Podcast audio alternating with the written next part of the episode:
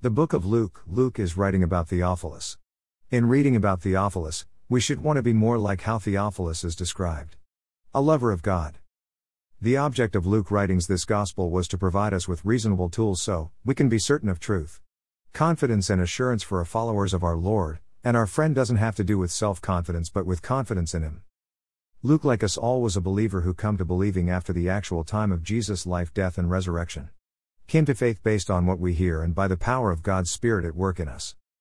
Luke must have seen how Theophilus loved God, and is presenting through his gospel to sharpen our certainty in our Lord and our friend and fill us with that joy. Catch the inspiration of the anointing of the Holy Spirit in this message. In Luke 1 verse 3, the phrase from the beginning, Greek, anothen, can be translated from above as it is in John 3 verse 3 and 19 verse 11. Inspiration that Theophilus must have caught from listening to Luke. Inspiration from above that we too will be called a lover of God. Inspiration to have a hunger for God. Inspiration to hunger for more of the Word. God bless. OFJ.